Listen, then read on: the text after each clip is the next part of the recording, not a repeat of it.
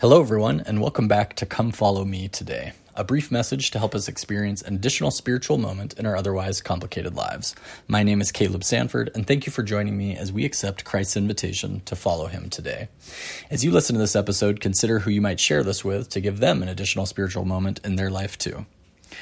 So, in the last couple episodes, we've been reading about Alma's full time mission to teach the gospel, bring people back to the Church of Christ, and set the church in order after it went through a period of turmoil. He started in the city of Zarahemla, then moved on to Gideon, and now to the city of Ammonihah to continue his mission.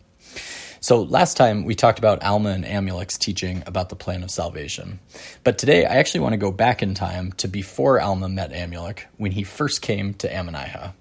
Quote, now Satan had gotten great hold upon the hearts of the people of the city of Ammonihah. Therefore they would not hearken unto the words of Alma. They hardened their hearts, saying unto him, Behold, we are not of thy church, and we do not believe in such foolish traditions. And now we know that because we are not of thy church, we know that thou hast no power over us, and thou hast delivered up the judgment seat. Therefore thou art not the chief judge over us. Now, when the people had said this, and withstood all his words, and reviled him, and spit upon him, and caused that he should be cast out of their city, he departed thence, and took his journey towards the city which was called Aaron. End quote. Yikes. Not a very good day for Alma. You've got to hand it to him, though, for having the fortitude to want to keep going after that, as he turns to go to the next city of Aaron to continue preaching. I remember on my mission to Argentina, there were a lot of frustrating days where I considered throwing in the towel. If the people don't want to listen, what's the point of trying? Well, these thoughts were probably swirling through Alma's head too, as he began his march to the city of Aaron. But he then had a spiritual experience that changed the trajectory of his mission. Quote, And it came to pass that while he was journeying thither, being weighed down with sorrow, wading through much tribulation and anguish of soul, because of the wickedness of the people who were in the city of Ammonihah, it came to pass, while Alma was thus weighed down with sorrow, behold, an angel of the Lord appeared unto him, saying, Blessed art thou, Alma. Therefore lift up thy head and rejoice, for thou hast great cause to rejoice. For thou hast been faithful in keeping the commandments of God from the time which thou receivest thy first message from him. Behold, I am he that delivered it unto you. This is an important message for all of us as we wade through our own tribulation and anguish of soul and are weighed down with our own sorrows.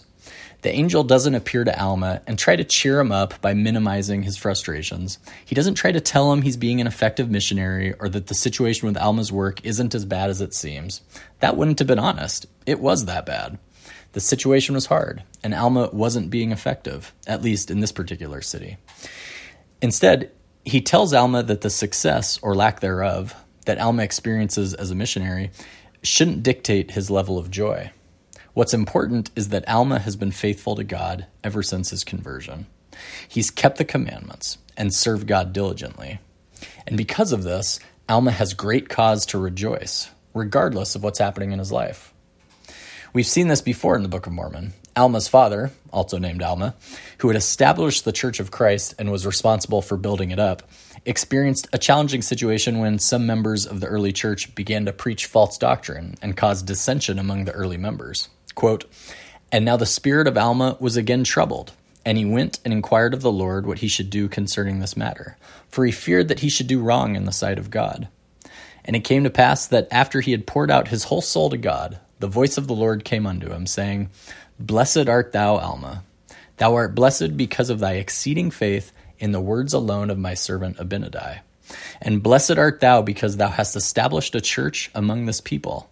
Thou art my servant, and I covenant with thee that thou shalt have eternal life. And thou shalt serve me and go forth in my name, and shalt gather together my sheep. End quote. So again, the Lord is communicating the message that it almost doesn't matter what the current situation is. Alma is blessed because of his faith and the work he has done and the work he will continue to do. And even though life is challenging right now, the Lord wants him to remember that they are in this together. At the beginning of the Book of Mormon, after Lehi is called as a prophet and tries to preach to the people, quote, they were angry with him, yea, even as with the prophets of old, whom they had cast out and stoned and slain. And they also sought his life, that they might take it away, end quote. Lehi then has to abandon his home and his life's worth of building up the wealth of his family to go wander in the wilderness for years. Life was hard. But Nephi reminds us that, quote, the tender mercies of the Lord are over all those whom he hath chosen, end quote. The Lord then gives Lehi the vision of the tree of life, quote, and as I partook of the fruit thereof, it filled my soul with exceedingly great joy, end quote.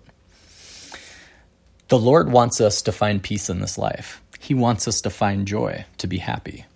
The way He makes this possible is through the gospel of Jesus Christ. And perhaps the harder our life is, and the more challenges and obstacles we have to overcome, the more joy that the gospel can bring to us as we learn to appreciate it more.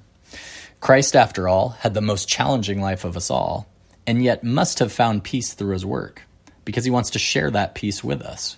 Quote, Peace I leave with you, my peace I give unto you. Not as the world giveth, give I unto you. Let not your heart be troubled, neither let it be afraid. As you and I pass through difficult times at home, work, school, or church, let's remember that through it all, the tender mercies of the Lord are over us. Regardless of what might be happening in our lives, we are living the plan of salvation. We're learning about Heavenly Father. We've covenanted with Him through baptism that we will take His name upon us, serve His children, and always remember Him. We're keeping the commandments of the Lord.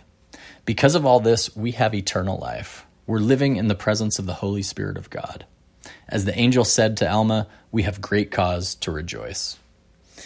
Thank you for listening today as we find peace in our decision to accept our Savior's invitation to follow him today. See you next time.